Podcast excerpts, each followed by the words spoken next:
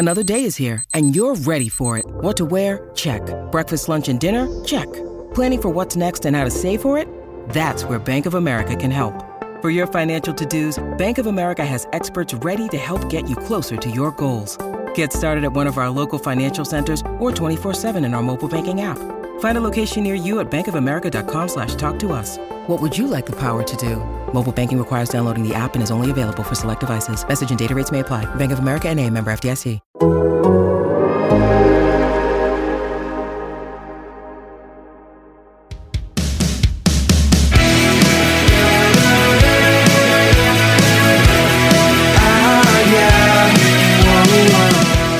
Welcome back to the latest edition of The Audible, presented by Trader Joe's. I am Bruce Feldman, joined as always by my colleague from The Athletic, Stewart Mandel. Very interesting Saturday. Some blowouts in the SEC. We will get to that in a bit. Potentially some history making, maybe in the group of five. But Stu, you saw another Oregon game in person, and it was probably well worth, worth the trip, although it wasn't a long trip. What the heck happened in the Pac 12 North yesterday? I'm having pretty good luck. I've been to two college football games this year, and they both ended up being the biggest upset of the day. And they both somehow involved Oregon. Um, and, and, you know, when it was obvious to me, like the number three team in the country is coming to my backyard, I should go to that game. But going into it, I was concerned because Alabama, Ole Miss, and Cincinnati, Notre Dame were in the same window. And what if this Oregon Stanford game is a blowout? But um, it did seem like the kind of game, you know, Pac 12 teams, or they usually stub their toe at some point. I think Tanner McKee is really good. I thought this might be a spot where that could happen. And then we find out Joe Moorhead is is not there. Uh, I hope he's okay. They just said he's being treated for a non-COVID illness. Oregon just continues to get more and more injuries. Um, Oregon should have won this game. They fell behind 17 7 but they came back to go up 24 17. And as I made my way down through the crowd to get to the field with about three, three and a half minutes left, they were basically just bleeding out the clock. And by no means did I think I was going down to watch a game winning or, or game tying drive by Stanford, but then they got back to back false start penalties. So they have to punt it to Stanford. Stanford has to go 87 yards to tie the game. Didn't show anything all day to indicate they could do that. But then you get a targeting call on Kayvon Thibodeaux. You get a roughing the passer. Next thing you know, Stanford's across midfield without hardly doing anything. And um, obviously, can't get more dramatic than an untimed down and a touchdown to send the game to overtime that Bruce happened. I just happened to be standing in the corner where that pass was thrown. It happened right in front of me. Um, and then, of course, uh, Stanford goes on to win in overtime there were not a lot of people at that game. It was a, probably um, less than half full, but the Stanford students were there. They came out and they stormed the field. I did not expect to be in the middle of a field storming after it. So, uh, you know, eventful game, big win for Stanford, just because. I mean, how many times have we talked about recently that what's what's wrong with Stanford? They've fallen so far recently with David Shaw, so that was a a big win for them. Um, how concerned are you about Oregon in that since the Ohio State game? You know, great performance in that game. Anthony Brown played very well in that game. I just think they've been going in the wrong direction. Yeah, it was definitely looked like a shaky performance from Anthony Brown Jr., who had played so well in Columbus. As you said, I, I can I would not minimize Joe Moorhead not being there. He's hands on with the quarterbacks. He's obviously the play caller. Uh, not to take anything away from Stanford. I mean, Tanner McKee, three touchdowns, zero picks. That's good. They didn't get, you know, this isn't like the Stanford running game of old, but they do have good receivers. And I think, you know, like, I think the big picture takeaway, as much as anything, is, and this is where I want to spin it forward a little bit. Let's say, and this is a big hypothetical, but let's say Oregon goes on from here and ends up running the table in the Pac 12, which, let's be honest, UCLA just lost again for the second time. The, the rest of the schedule, you know, Oregon State is probably the only thing that resonates on there. And it's not like the pollsters are going to be buzzing about Oregon State. It's like Cal, who looks really bad, UCLA, who looked bad yesterday, Colorado, who's awful, Washington, who looks bad, Washington State, who is bad, at Utah. It's not good when your division leaders, one of them lost to BYU and the other one, Oregon State, lost to Purdue. Yeah, I mean, so I mean, like I said, this is not a tough run. Who knows what they'll get in the pack in the pack if they do win it, but question for you is they do have a good win, a really good win in Columbus, which I think will still look good by the end of the year. If somehow they end up 12 and 1, and the one loss is without, it's weird because it's it's kind of a funky scenario where it's not without a star player, it's without the game planner and the play caller. Yeah. Um, would you think just playing out in your head, we'll we'll dig into Cincinnati right from here, I think do you think a, a 12 and 1 Pac 12 champ with a win on the road at Ohio State would end up leapfrogging Cincinnati if they're undefeated? That uh, will, if, if that's what it ends up coming down to, it will be an absolutely fascinating scenario. I don't know. I, I think I will say coming into the season, and we talked about this, I, we would get mailbag questions about it, and it just when you when you tried to conceptualize Cincinnati making the playoff, it felt like just everything everything would have to go right. The stars would have to align. But now that we're here and they just beat a top 10 Notre Dame team on the road, it actually seems pretty realistic. Um, now we'll see if they start to fall out of sight, out of mind uh, when they're playing AAC teams. The thing I would say about Oregon is it's a it's an annual tradition that when a team loses, everybody declares them done. If you if you really think about it, they lost in overtime on the road to a conference opponent that my guess is will end up going like seven and five. And like you said, there were some extenuating circumstances. My guess is the committee would not really hold that against them. So maybe it comes down to come December, which win looks better at Ohio State or at Notre Dame? Which of those teams will be? I'll be surprised if it's not at Ohio State. Yeah, I would think so too. Like I think having that win on their resume will be could be the difference maker. That being said, Oregon is is there was a lot of there was a lot of injuries in that game. Uh, Stanford lost their top receiver Brycen Tremayne probably for the season, and Oregon lost C.J. Verdell. Uh, Mario Cristobal suffered a significant injury. C.J. Verdell is such an important part of that offense. I know they still have Travis Dye, but you know this is on top of of just a lot of mounting injuries they've had. I know you just said the Pac-12 is is pretty bad and manageable. Um, but I, I don't know if Oregon can run the table. If they do, I think I'm not going to say they'll definitely make the playoff, but I still think they'd they'd have a great shot. I just don't know if they can do it. Yeah, I I'm with you on that. I mean, I I totally like they've been sputtering, right? And we'll see if the defense gets tougher and you know, like obviously Flowe's not coming back. Kayvon Thibodeaux after he does, you know, if he misses a half of the game, what what he looks like going forward, if he can become more of a dominant force.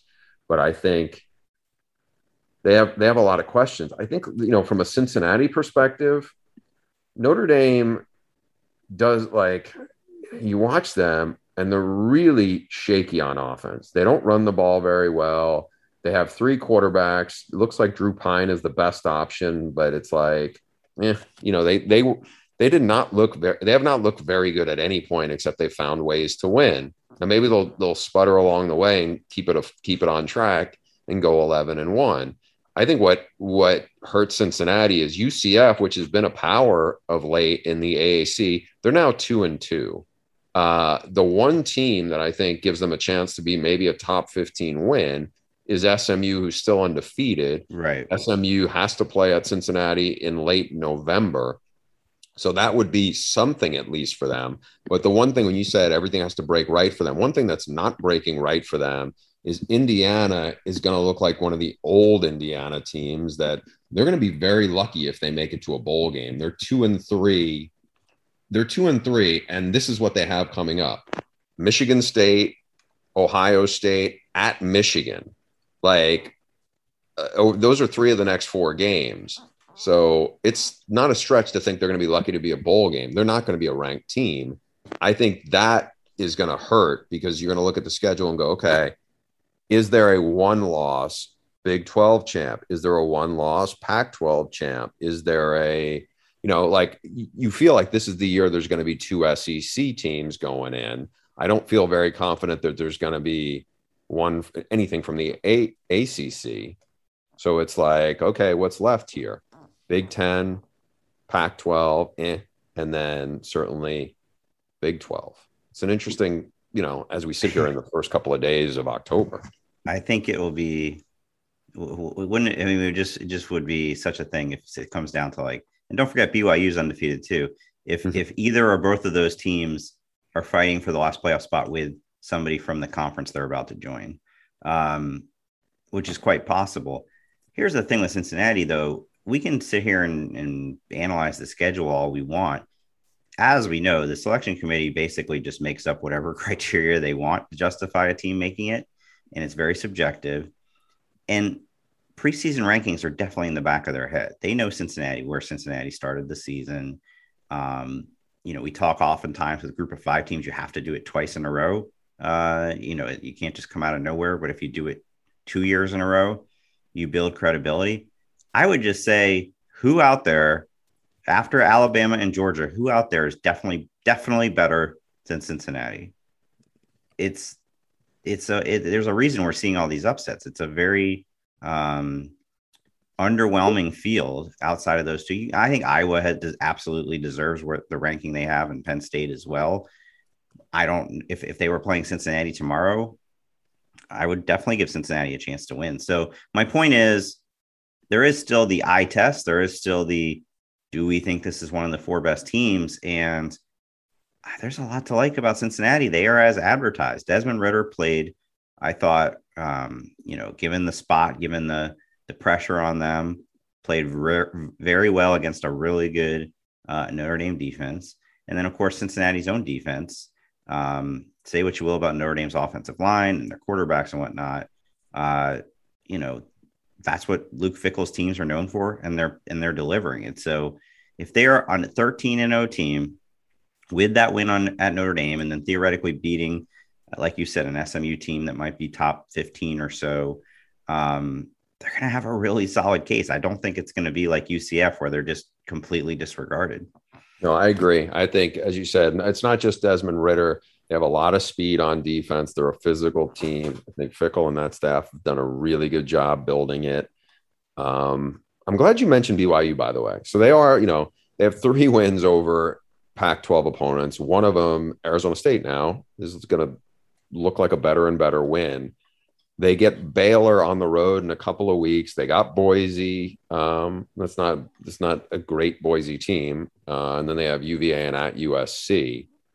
Like I actually think they have a tougher schedule, to, like a little more than than what Cincinnati has. Yep. Uh, remaining, not what you know. They don't. Have, they're not going to have a win. I don't think as good as Notre Dame. But look, if Notre Dame goes nine and three and Arizona State is a, is eleven and one or ten and two then it might be different. And it's weird when it get, becomes this odd beauty contest. Like I would definitely have Cincinnati ahead of BYU, but I do feel like like BYU needs to be kind of attached to the conversation at this point.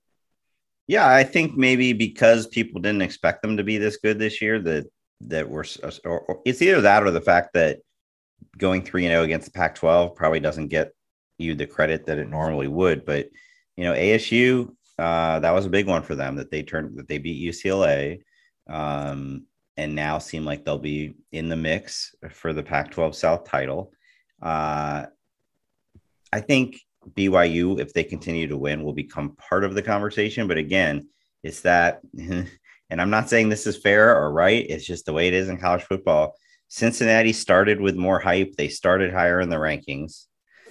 I think it would surprise me if BYU leapfrog them, leapfrog them. Now, if Cincinnati loses at some point, they're out of the conversation, uh, and then you know they move up because of that. But they're probably, you know, if you go by the order of, of likelihood, you know, they're probably behind the obviously the Big Ten champ, the Big Twelve champ if it's one loss.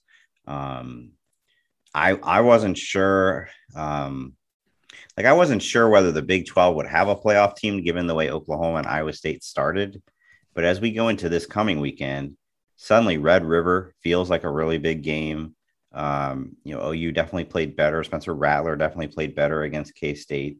And then Oklahoma State is just kind of hanging there like nobody wants to take them seriously, but they're 5 and 0 with a really good defense. All of this is a way of saying, like, yeah, I could see a Big 12 team making a playoff. Let's talk about one of the most intriguing games going into yesterday, which turned out to be a, a one sided beatdown. And that was Lane Kiffin taking his team into Tuscaloosa. The day had a weird, it got off in a weird fashion. I don't know if you got a chance to see the uh, his interview with the sideline reporter. Oh, Jamie I did before, and it was just like, oh god, you know, it was just kind of. Th- those are awkward moments anyway, right before kickoff. But it was just kind of like a drop the mic moment of get your popcorn, and he was kind of mocked for it by halftime, even by CBS. Here's what I want to know: How did the mascot Big Al? By the second half, he was wearing a popcorn. A popcorn do they just happen to have a popcorn prop sitting around or did somebody like make that in the first half after Kiffin said that? Well, maybe Greg Byrne's. People work fast. And they scrambled. and were like, "This is a this is going to be a good bit that we're going to put on." I can I'm get gonna get Nicole Auerbach on this. This is this is her thing. She finds stuff like this out. I can get how CBS kind of scrambled and go, "Hey, we're going to order a bunch of boxes of popcorn to to play it up at halftime. But like, I think if, if you watch the game after the first drive, you're like, oh man, this is gonna get get ugly fast. And yeah. it just look that that team got the ball run down their throat. I think this was this was a case of we really hadn't seen Ole Miss play anybody, you know, and that was that was an issue. And they got on a big stage and they got whooped. Um, I don't know. Like that looked like dominant old Alabama, where, you know, it wasn't that long ago after the Florida game, people were talking about how they were vulnerable. They definitely didn't look vulnerable this time. I think that Al, that Nick Saban, you know, we always joke like, oh, I bet he spent the past, he had, he had us analysts assigned to, you know, study that. They definitely seem like they came out with a good plan, which was they were going to limit how many possessions Ole Miss got even though we think of Alabama now, Bryce Young, John Metchie, all those guys, they were going to run the ball like they used to, like they did in the you know 2009 era, and limit Ole Miss possessions. But even Ole Miss, um, you know, didn't get to do what they usually want to on offense. I know Lane getting a lot of flack for all those fourth down calls. Um, I think it just shows that that Alabama, like we thought coming into the season, was going to have a better defense. Will Anderson, is there a better defensive player in America than Will Anderson? Maybe, maybe Notre Dame safety, maybe, um, maybe Aidan Hutchinson, but it's maybe like, Jordan Davis. Yeah, um, but I mean, my my point is he he's everywhere, um, and they've kind of you used to always have a guy like that on Alabama's defense, but I feel like they've kind of been missing it the last couple of years. So um, now, narratives change in a hurry in college football. Wasn't it two weeks ago that, oh, they Alabama's beatable. They almost lost to Florida. Florida last night scored 13 points and lost to Kentucky. Um, but as I said at the time, I just think that it is very hard to win on the road in a, in a really loud stadium like Florida was. And they got the win. And I don't, I didn't look at that as like some indictment of Alabama. And this game was more of a, uh, oh, aha, they are, yeah, they're still Alabama. I also think it was kind of a little bit of a referendum on where we are with Ole Miss. Like, I think, you know, Lane Kiffin owns social media more than any other college football coach. And he's got an interesting offense and it's, it's entertaining. He's got a really talented quarterback. But the reality of it is they were five and five last year and they lost to a bad old Ole Miss team. I mean, sorry, they lost to a bad LSU team last year.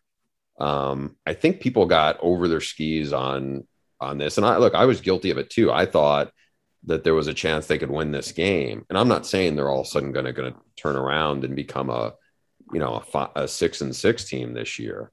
But I just, you know, like even there was people going, "Oh, USC should hire Lane Kiffin back." Well, first of all, they they fired him, and there was all sorts of issues around it when they had him. But on top of it, it's like, wait a minute, the guy was five and five last year. Can we? Can he you know, go win, go become a top, a legit top 10 team for a year before in the SEC before everyone's just kind of, you know, tumbling over themselves to kind of anoint him and this team. And it's like I said, I think they're, I think they're a really good offensive team, but I don't know. You know, maybe they'll, you know, they'll probably be a top 25 team. But the idea of like all of a sudden now they're going to be, you know, it's going to be them right there with Alabama and Georgia. I don't know. The odds makers were smarter than the than a lot of us were. Well, uh, and same with Arkansas. Uh, we were all in love with Arkansas after the last couple weeks, and then I think, can I jump in on that quick on yeah. that still? I think the difference with Arkansas though is they just came off like a big win for them. Now, look, Texas A&M does not look like world beaters now, but they like whipped Texas. I mean, that was not like a close game. They they whipped Texas. Like at least they've shown some things against against better competition. Ole Miss hadn't done that. True. You know, Tulane. They played three games. It was Tulane, Austin Peay, and a pretty mediocre Louisville team. Like that's not, you know, like that's not exactly anyone who's going to be anywhere near the top 25. So I think I still think Ole Miss will turn around and go like nine and three or 10 and two. You know, they got whipped by Alabama. A lot of people are going to get whipped by Alabama. Um, not a lot of teams in the SEC are equipped to uh, do what Alabama did in terms of of you know dominant no, that game. That game could have been 60 to 14 if if Nick Saban really wanted it to be. Right. I still think they'll they'll they'll go turn around and have a great season in part because some of the teams you thought in the SEC West might be really good uh, are unraveling in front of our eyes. Texas A&M, I think what last week we we tried to predict our SEC West standings, and uh, well, I we both had Texas A&M what fifth or sixth, right? Now I think I have them seventh because they just lost to the team I had seventh. Yeah, and they lost at home to them, and you know, here it is. I, th- I think you and I talked about this offline. Jimbo Fisher's record going into the weekend for those first 40 games at A&M was the exact same record as Kevin Sumlin's.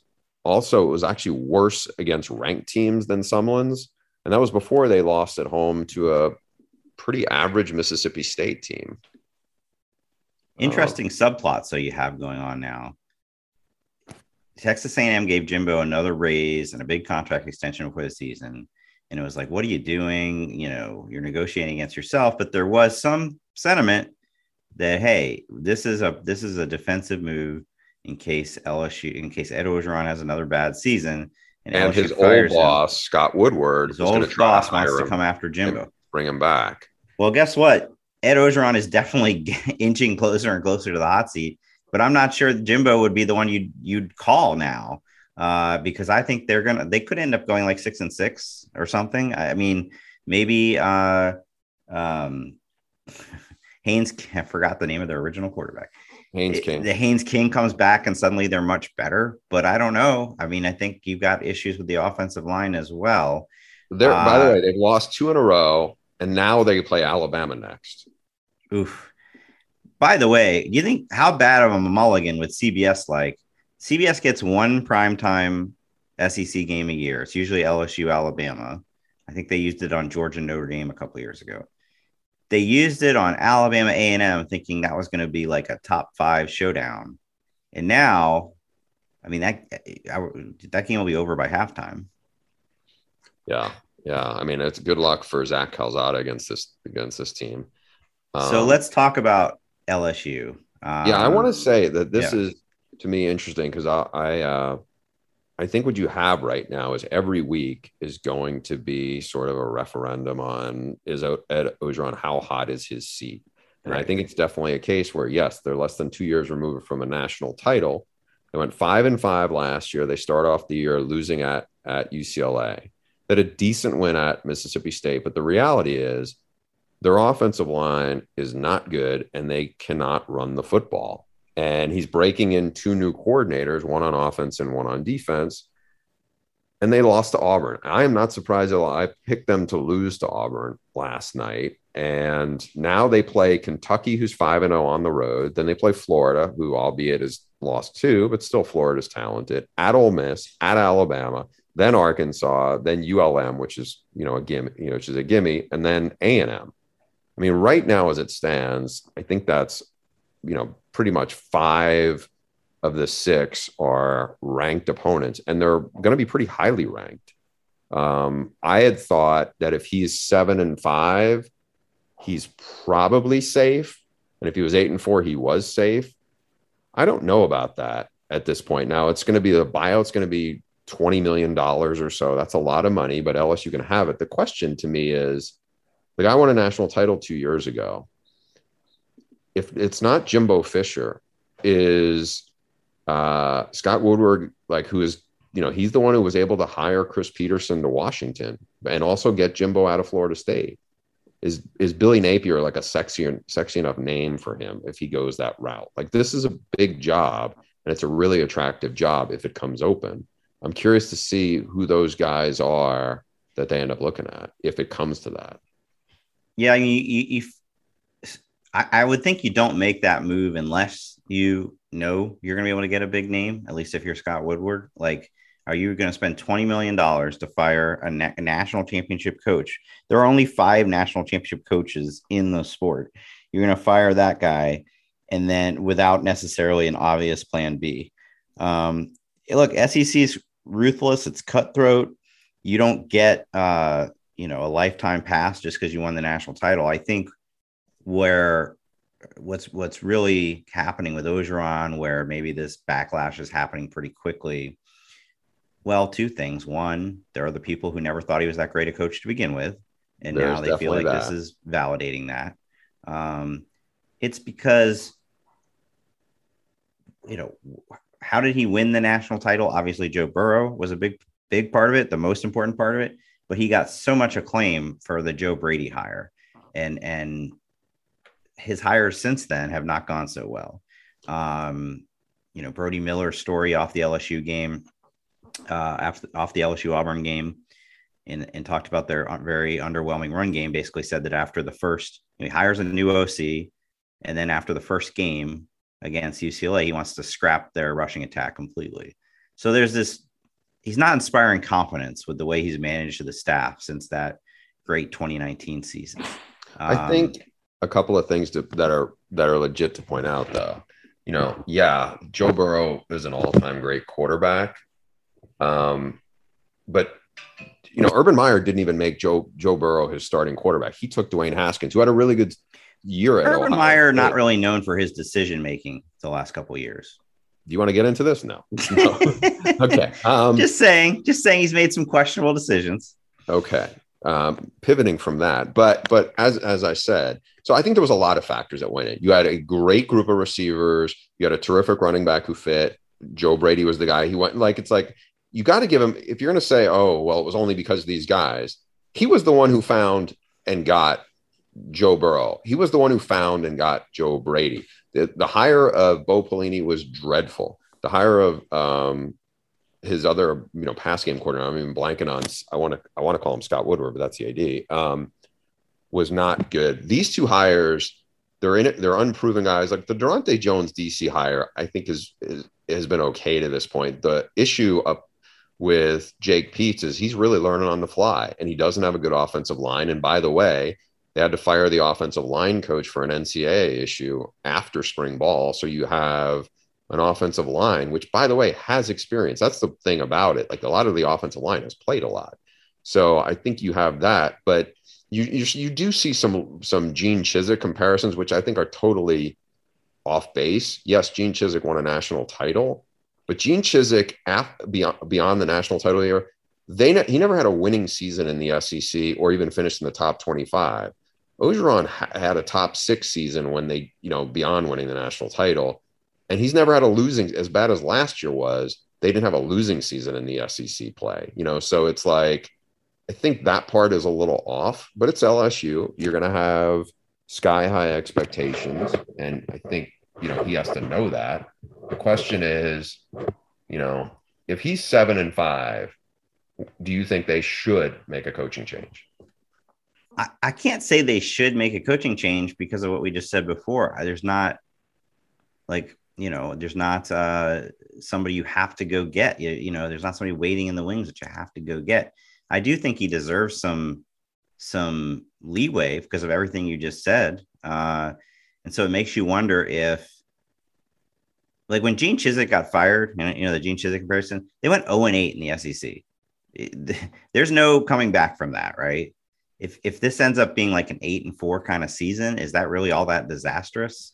I, I'm saying that, and I'm also saying like he's made some questionable hires. He hasn't necessarily inspired a lot of confidence the last couple years. Uh, but I don't think we're yet in in in nightmare scenario kind of situation here.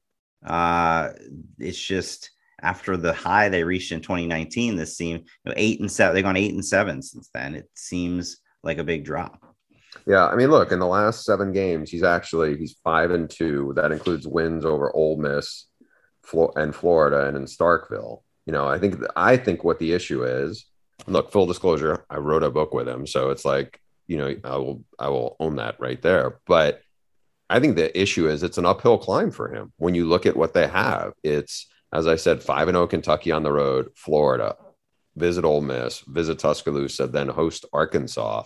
Like, I think it's the it's that part of it. You know, like if they get to seven and five, I don't see how you how you can fire somebody who won a national title two years earlier and then you fire them if they go seven and five in year two. Um, but it's not like it was like, oh, this is a guy who's been nine and three, nine and three, and then all of a sudden had two down years off that. I mean, there was a national title run in there, but if he's five and seven, then I then I I would expect he's in big trouble. Yeah. Yeah, this Auburn game, that's why this was a bad loss. This was, you know, you look at the schedule and this was one of the more winnable games, and they should have won that game. Uh, you know, Bo Nix gets benched one week, comes back in, saves the day for Auburn. Uh, but again, this is a game they were winning. Um, trying to remember, 10 nothing was it? 13 nothing. This is a game they were winning 13 nothing and couldn't pull out. Um, first time Auburn has won in Baton Rouge since 1999. There's a, obviously a, a, a, huge win for, for Bryan Harsin and for Bo Nix. Uh, but yeah, that's one LSU needed to win. And um, we'll see from here. I mean, can they can they get their running game figured out? I mean, that's that's the biggest thing to me. I still think they have a really good defense. I Max Johnson isn't lighting the world on fire, but I think he's pretty good. But you got to be able to run the ball at least somewhat. They have a they do have really good receivers. Um, you know, Max Johnson missed some open receivers. I think that really hurt down the stretch. I do think he's a good young quarterback, though. I know you mentioned this in passing, but Mark Stoops has done a tremendous job at Kentucky. They got a really good win over Florida.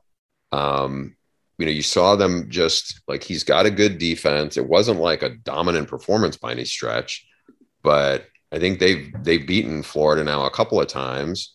Once in Gainesville, now in Lexington. They're five and zero. Oh. Uh, I think I would imagine they will be favored with LSU having to go there. Um, you know, like I don't think he gets enough credit for what he has done there. You and I have talked about him, you know, a decent amount, and He's got a really good eye for talent. He's developed players. I think the players have bought in. He's adjusted his offense now with with Liam Coen coming from the NFL, and you know Will Levis can do some things. I thought Wan'Dale Robinson was a great addition for them mm-hmm. coming back home. Um, they're a really really interesting team. I don't I mean, how for real do you think they are? Um, I mean, I th- I don't want to rain on their parade. I think that it's um, it's you know this is a huge huge win for them. First time beating Florida at home since '86, and this is basically this this last four or five years of Kentucky football is about as as good as they've ever had it. And I think Mark Stoops has that program in a great shape. Um, but they won this game being outgained, as, as Dan Mullen was quick to point out in his press conference, asked if he had been outcoached, and and being very adamant that he hadn't been. They got outgained by a ton in this game. They had a field goal block for a touchdown, and Florida had 15 penalties. So it wasn't like Kentucky went out there and, sh- and definitively showed that they're a much better team than Florida. They just did what it had to, they had to do to win, and that's great for them. But um, you know, I think the SEC East after Georgia is obviously a pretty big drop off. I would imagine either Florida or Kentucky will finish second. Um, and now Kentucky has a leg up in that. By the way, remember last year we gave Dan Mullen a lot of crap for post game comments he made after the Texas A&M game. I feel like he goes into these post game press conferences when he loses with just this weird knack for saying the, the, the dumb dumb isn't necessarily the word for it, but like like really you're going to brag about having outgained the other team after you just lost. And it, um, it's it's almost it's almost every loss. I mean, remember it was like against the in the LSU loss that they had in the swamp, a game they never should have lost. And then it was when they got they got whooped by Oklahoma. It's like in the bowl game. You know, like I think he's a really good game day coach. Um, but at the same time, it's like if you're a Florida fan, it's weird because there's a little bit of Charlie Weis in this aspect. Charlie Weis's biggest game at Notre Dame was a loss. It was the Bush push game where they were really competitive. And I feel like for some degree, that's Dan Mullen, where the two best things he's done were they gave Alabama a scare last year and they gave him a scare this year. If you look at what he's done again in the last six games against Power Five opponents, they're one in five. Yeah, I was wanted to bring that up when you were rattling off some of Orgeron's numbers. Like we're talking about firing at Orgeron, and yet you like you just said, Dan Mullen is has lost five of his last six games against Power Five teams. He got a lot of credit, like you said, for kind of moral victories against Alabama. But I mean, at the end of the day, they're one and two in the SEC. They're basically, I mean, they're out. They're not going to win the SEC East. You know, we'll see if they can still give Georgia a game, and and I do think that'll be Georgia's toughest game down the stretch. But I mean, this this season uh, is is already almost a lost season for him. So, uh, that, you know, I just said that that there's this is a recurring theme on this podcast. Oregon should have beat Stanford and blew it. LSU should have beat Auburn and blew it, and and Florida should have beaten Kentucky last night. Uh, but you're not going to win a game with 15 penalties and a blocked field goal for a touchdown. Um, uh, I want to ask you. We talked some hot seats. Yeah, I want to ask you now about somebody who I know you've talked a lot about and taken some shots at, and probably some of them deservedly so. You know where I'm going with this, don't you? Harbaugh. Yes. I yes. was just looking at the coaches poll. It just came out. And lo and behold, there they are back to back Ohio State number seven, Michigan number eight. So you watch the game. Like they put it on Wisconsin. Now, Wisconsin's really bad on offense. But yeah, I mean, this is like the third different team that's gotten big credit for beating Wisconsin, and what it, it may turn out that Wisconsin goes five and seven. Well, you're just not going to give Jim Harbaugh any love at all. No, I mean, I think I you give them credit. They lose. look so here. I'll here. I'll here's what I'll say. You know, coming off last season, and it was an abbreviated season, but they just looked so bad. They were, I think they went two and four and only uh, two and four. They probably would have gone two and seven if those last three games, maybe three and six. And it just felt, and then he had to take a pay cut. It just felt like you're delaying the inevitable here. This program is on is, is in terrible shape. I mean, they've he's done a great job, kind of reinventing it, hiring a staff that uh, obviously, they, I mean, their defense had gotten so bad under Don Brown, they looked great. Their offense is it just has a different feel to it where you have a little you have a lot more confidence um that there but you know i don't know what you want me to say here. You want me to say that i think they can beat ohio state? Because i don't.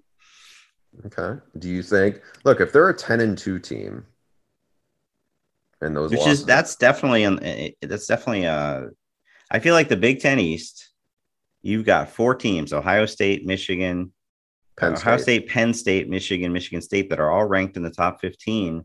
And I think they could all beat each other. You know, we'll see how this kind of round robin goes. Now, if Ohio State, who, who just crushed Rutgers, gets their defense in in if, if if it turns out their defense is actually going to be pretty good, then I think they they win the conference. But because they're just more talented than the other teams. But right now, you know, I don't I don't know who's going to win the Penn State Ohio State game. I don't know who's going to win the Michigan Michigan State game. It's going to be fascinating to watch all that play out. It will be. The Big 10 especially is interesting. I mean, I know you and I talked some about Iowa. Um, man, Phil Parker's your leader for the first month of the season on the Broyles front, by the way. Iowa I've never gotten an upset special more wrong than that one. Um, they did not lose to Maryland. They destroyed Maryland. And it's just amazing to see a team. They just interceptions are their thing, right? They had six interceptions the other night. They had the two pick sixes against Indiana. It's just been a recurring theme. Iowa is has now won 11 games in a row going back to last season.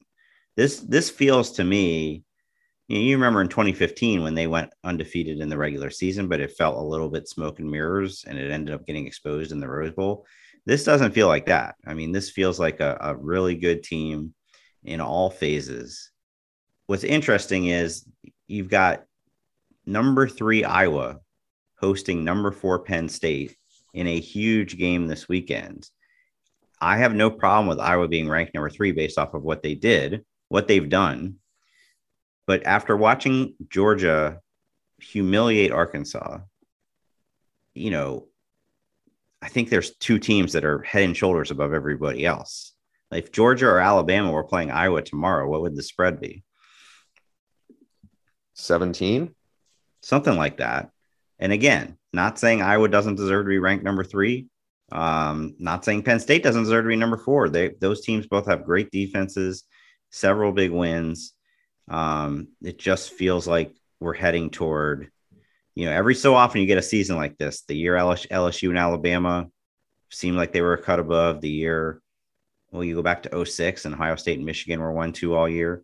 Um, Where you only feel like you don't like need that. a 14 playoff where you don't feel like you need a 14 playoff. Now, I'm saying that five weeks into the season, teams get better. Ohio State could get a lot better.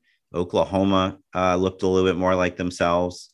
Uh, so maybe it doesn't feel that way by the end of the season. But man, I mean, let's talk about Georgia for a second. Somehow we talked about Kentucky before Georgia. Hey, let's talk about Pat Mahomes for a second. I think he just threw a bowling pass on a shovel to Clyde Edwards Helaire. I'm just like, like almost just cursed out loud. Like I don't know if I've ever seen something like this. I will wait for it to pop up in my Twitter feed. Oh my goodness. Anyway, um, carry on. Let's keep going. so, by the way, good win for Texas Tech and his alma mater. I did not expect them to beat West Virginia. Do you feel like Georgia has has finally become, you know, for years now they've been the team that has all the four and five stars, but still somehow ended up a little bit underwhelming.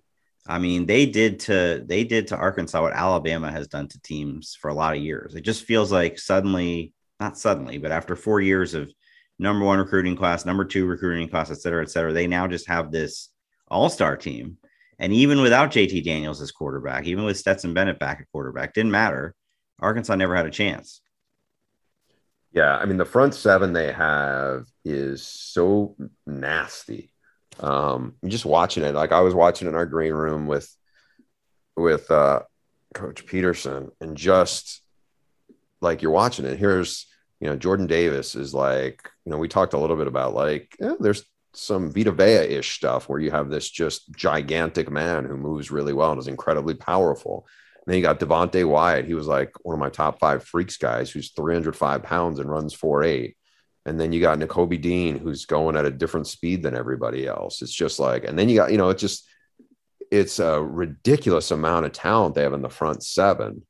Um, yeah, like I'm, it's the defense that Kirby Smart has amassed there. Like, I don't know how good the, the offense is good. I don't know how good it is, you know, like, but, um, man, good luck to somebody who, who thinks they can really run the ball against that defense, and their quarterback's probably going to take a pounding in the process. I remember last year when Nick Saban said the thing about, you know, you can't win that, you know, defense doesn't win championships anymore, offense does. And they'd ask Kirby Smart about that. And he was, uh, he was a little resistant to that.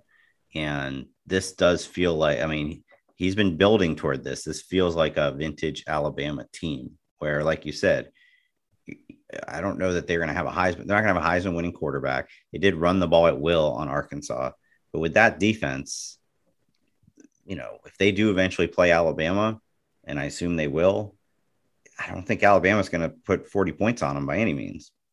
I want to mention one quick thing. You know, we both love uh, EJ Borghetti, the the longtime SID at Pitt, nicest guy. I think one time you told me he was the ni- nicest guy Yes, he is. He is the Jenny Taft of SIDs. There He's you like go. the nicest person anybody's ever met. So I, I don't remember where I was yet in the day, but I get a text from him. Uh, Kenny Pickett case you were- throwing three. yeah. Yeah, Kenny Pickett has now thrown 14 touchdown passes over his last three games. That breaks Dan Marino's record for most TD passes in a three game stretch when he threw 13 during the 81 season. It actually ended up getting up to 15. I know we mocked Pitt when they lost to Western Michigan, but somehow Kenny Pickett, who, if you had told me before the season that he was even being looked at by the NFL, I would have said, "Or why? Is, I would. You know what? I'm going to take issue with that. For three years, I've had Brady Quinn in my ear talking up Kenny Pickett. really. Yeah, like there are there are quarterback people who really. I don't know. He's making himself a lot of money really right like him. He is number two in the country in passing efficiency behind Grayson McCall. 72% completion, 1,731 yards, 19 TDs, one interception. We are starting our Heisman straw poll this week.